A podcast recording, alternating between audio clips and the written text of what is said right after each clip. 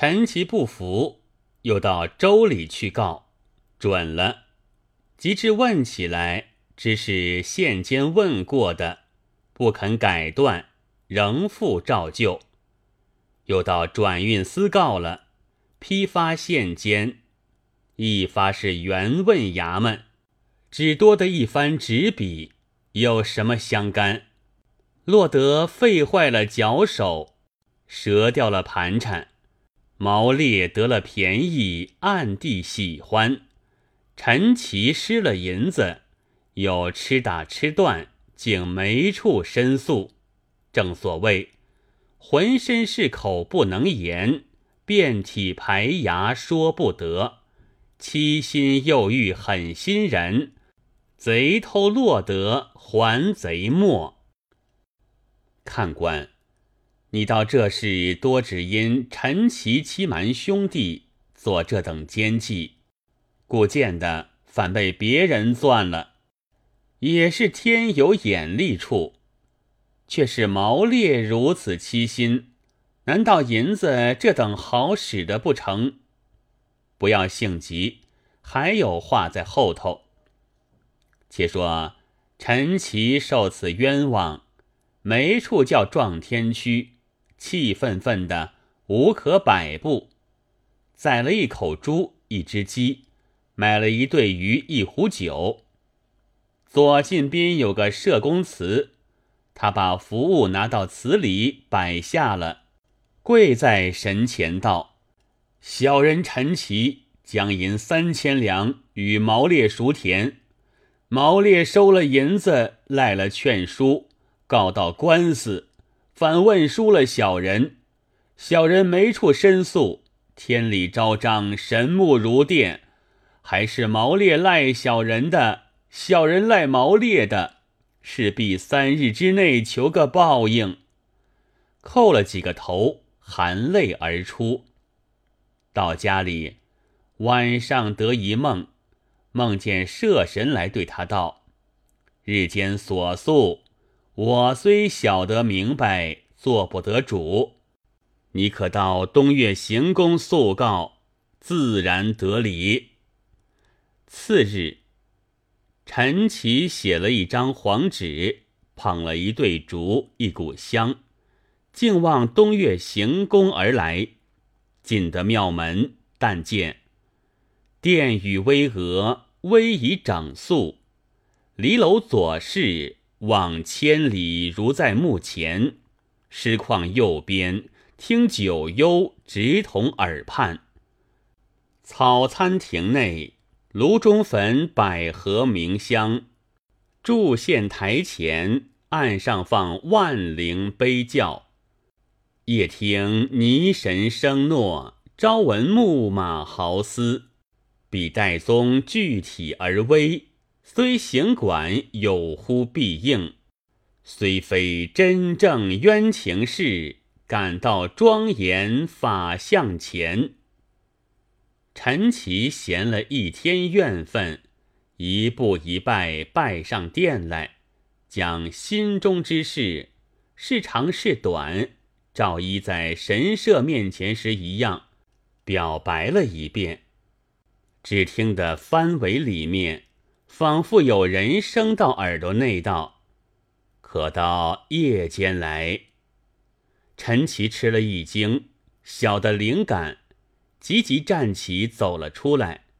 后到天色晚了，陈奇是气愤在胸之人，虽是幽暗阴森之地，并无一些畏怯，一直走进殿来，将黄纸状在烛上点着火，烧在神前炉内了，照旧通城拜倒，已毕。又听得隐隐一声道：“出去。”陈奇亲见如此神灵，明知必有报应，不敢再读，悚然归家。此时是绍兴四年四月二十日。陈奇时时到毛烈家边去打听，过了三日，只见说毛烈死了。陈琦晓得蹊跷，去访问邻舍间，多说道：“毛烈走出门首，撞见一个着黄衣的人，走入门来揪住。毛烈奔脱，往里面飞也似跑，口里喊道：‘有个黄衣人捉我，多来救救！’说不多几句，倒地就死。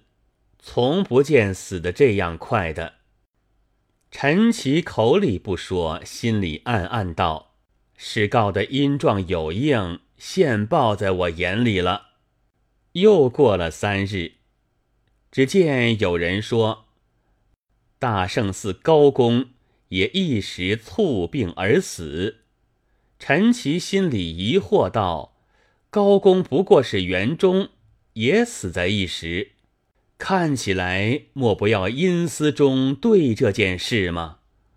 不觉有些恍恍惚惚，走到家里就昏晕了去。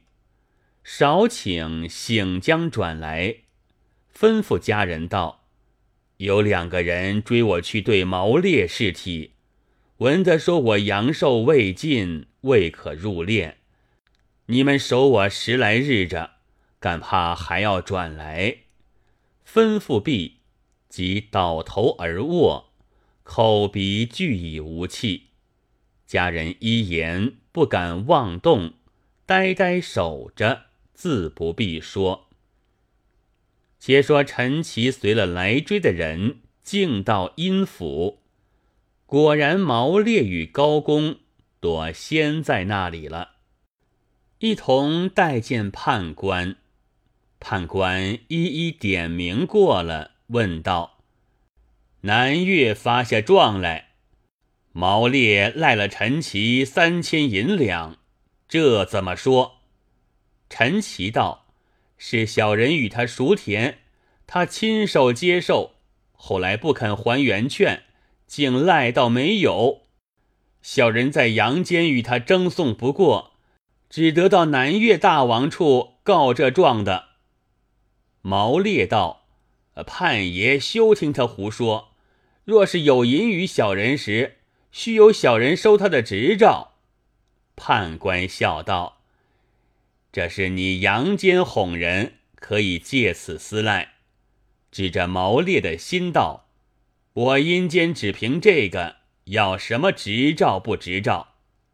毛烈道：“小人其实不曾收他的。”判官叫取叶镜过来，旁边一个吏就拿着铜盆大一面镜子来照着毛烈。毛烈、陈琦与高公三人一齐看那镜子里面，只见里头照出陈琦交银，毛烈接受，进去付与妻子张氏，张氏收藏，使那日光景宛然现在。判官道：“你看我这里可是要什么执照的吗？”毛烈没得开口。陈琦合手掌向空里道：“今日才表明的这件事，阳间官府要他做什么干？”高公也道：“原然这银子果然收了，却是毛大哥不通。当下。”判官把笔来写了些什么，就带了三人到一大亭内。只见旁边列着兵卫甚多，也不知殿上坐的是什么人。远望去是冕旒滚袍的王者。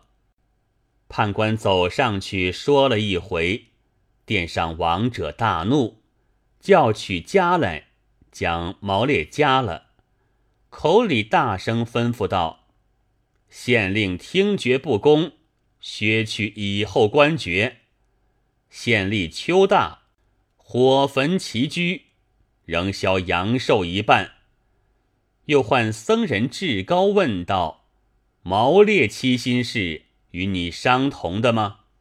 志高道：“起初点田时，曾在里头做交易中人，以后事体多不知道。”又唤陈琦问道：“熟田之银，故是毛烈耍赖欺心，江田出典的缘故，却是你的欺心。”陈奇道：“也是毛烈教导的。”王者道：“这个推不得，与至高僧人做牙块一样，该量加罚治。两人俱未合死，只叫杨氏受报。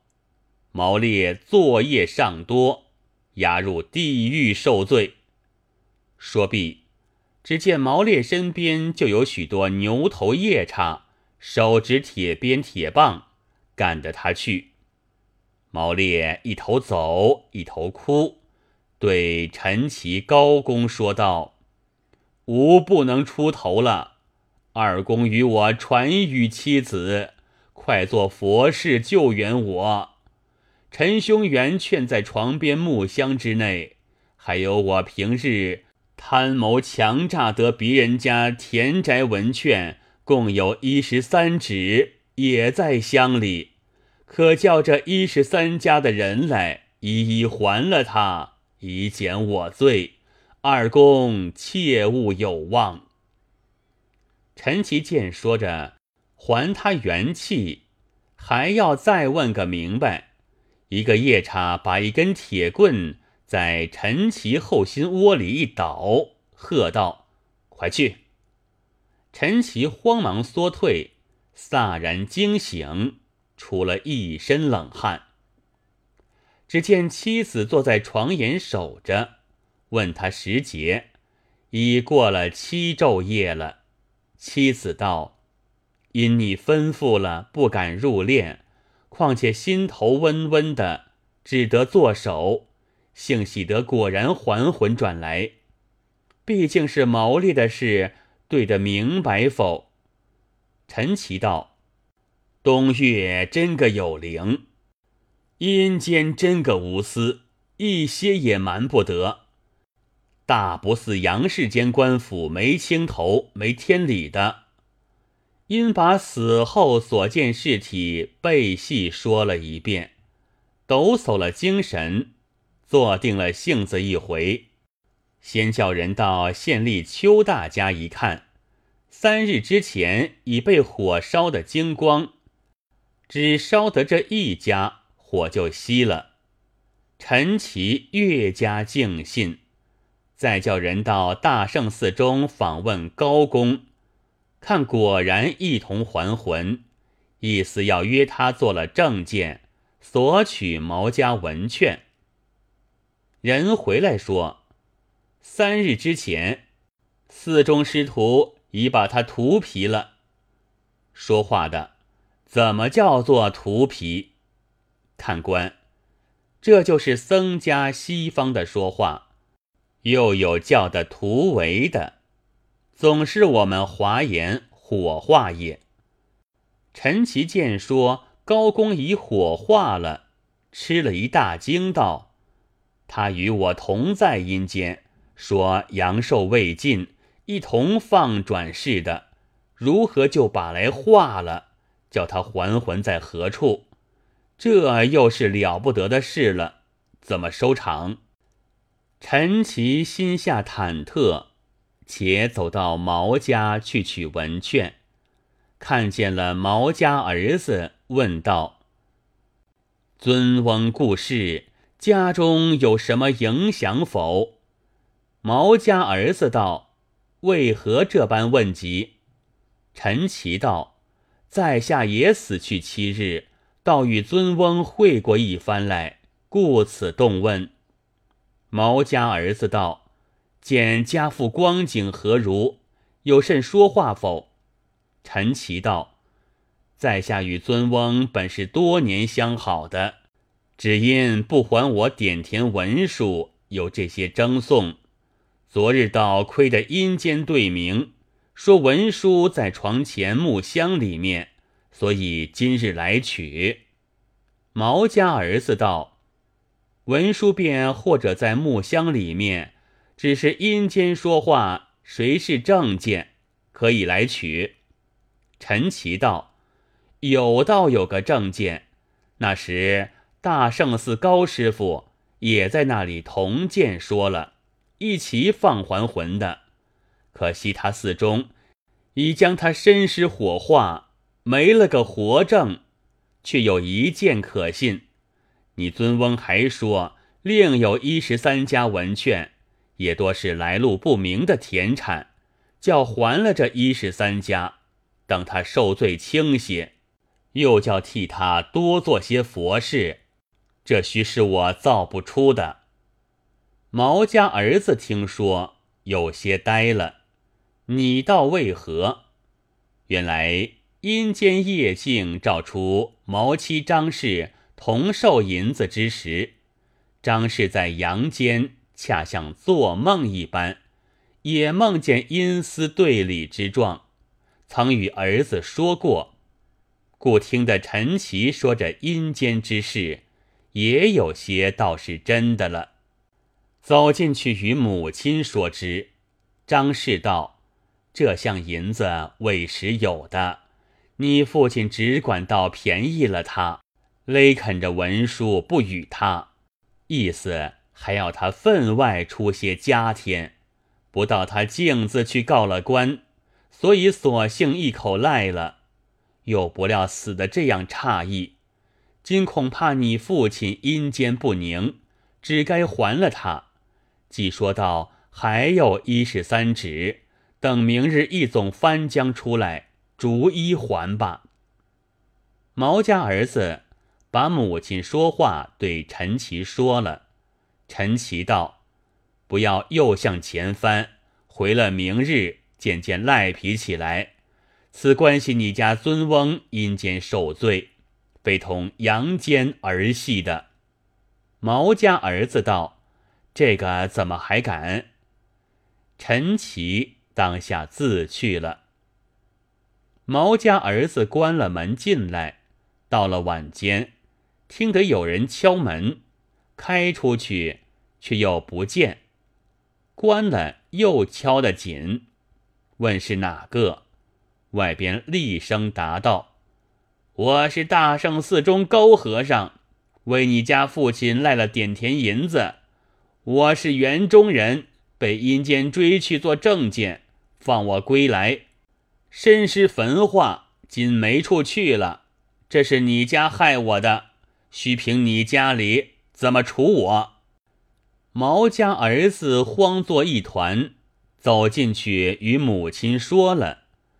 张氏也怕起来，移了火，同儿子走出来，听听外边。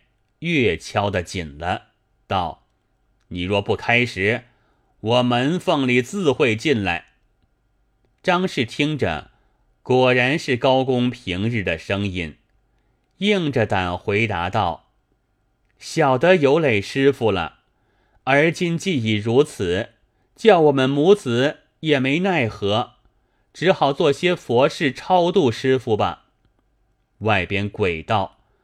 我命未该死，阴间不肯收留，还有世数未尽，又去脱胎做人不得，随你追荐阴公也无用处，只等我世数尽了才得脱生。这些时叫我在哪里好？我只是守住在你家不开去了。毛家母子只得烧些纸钱，垫些酒饭。告求他去，鬼道叫我别无去处，求我也没干。毛家母子没奈何，只得局局急急过了一夜。第二日，急急去寻请僧道做道场，一来追荐毛烈，二来超度这个高公。母子亲见了这些异样，怎敢不信？把各家文券多送去还了。谁知陈其自得了文券之后，忽然害起心痛来，一痛发便待死去。记起时阴中被夜叉将铁棍心窝里捣了一下之故，又亲听见亡者道：“陈奇七心杨氏受报。”晓得这点田事是七心的，只得叫三个兄弟来，把毛家赎出之田均作四份分了，却是心痛仍不得止。只因平日掌家时，除点田之外，他妻心处还多。自此，每一遭痛发，便去请僧道保禳，或是东岳烧线，年年所费不计其数。此病随身，终不脱体。到得后来，家计倒比三个兄弟消耗了。那毛家也为高公之鬼不得离门，每夜必来扰乱，家里人口不安。卖掉房子搬到别处，鬼也随着不舍，只得日日超度，时时斋教。以后看着声音远了些，说道：“你家服饰做的多了，虽然与我无异，时常有神佛在家，我也有些不便。我且暂时去去，终是放你家不过的。”以后果然隔着几日才来，这里就做法事退他，或做佛事度他，如此禅杖多时。支持不过，毛家家私也逐渐消费下来。以后毛家穷了，连这些佛事法事都做不起了，高公的鬼也不来了。可见欺诈之财，没有的与你入己受用的。阴司比阳世间公道，使不得奸诈，分毫不差池。这两家显报自不必说，只高公僧人贪财力、管闲事，落得阳寿未终，先被焚烧。虽然为此搅破了毛氏一家，却也是僧人的果报了。若当时徒弟们不烧其尸，得以重生，毕竟还与陈奇一样，也要受些现报。不消说得的，人生做事岂可不知自省？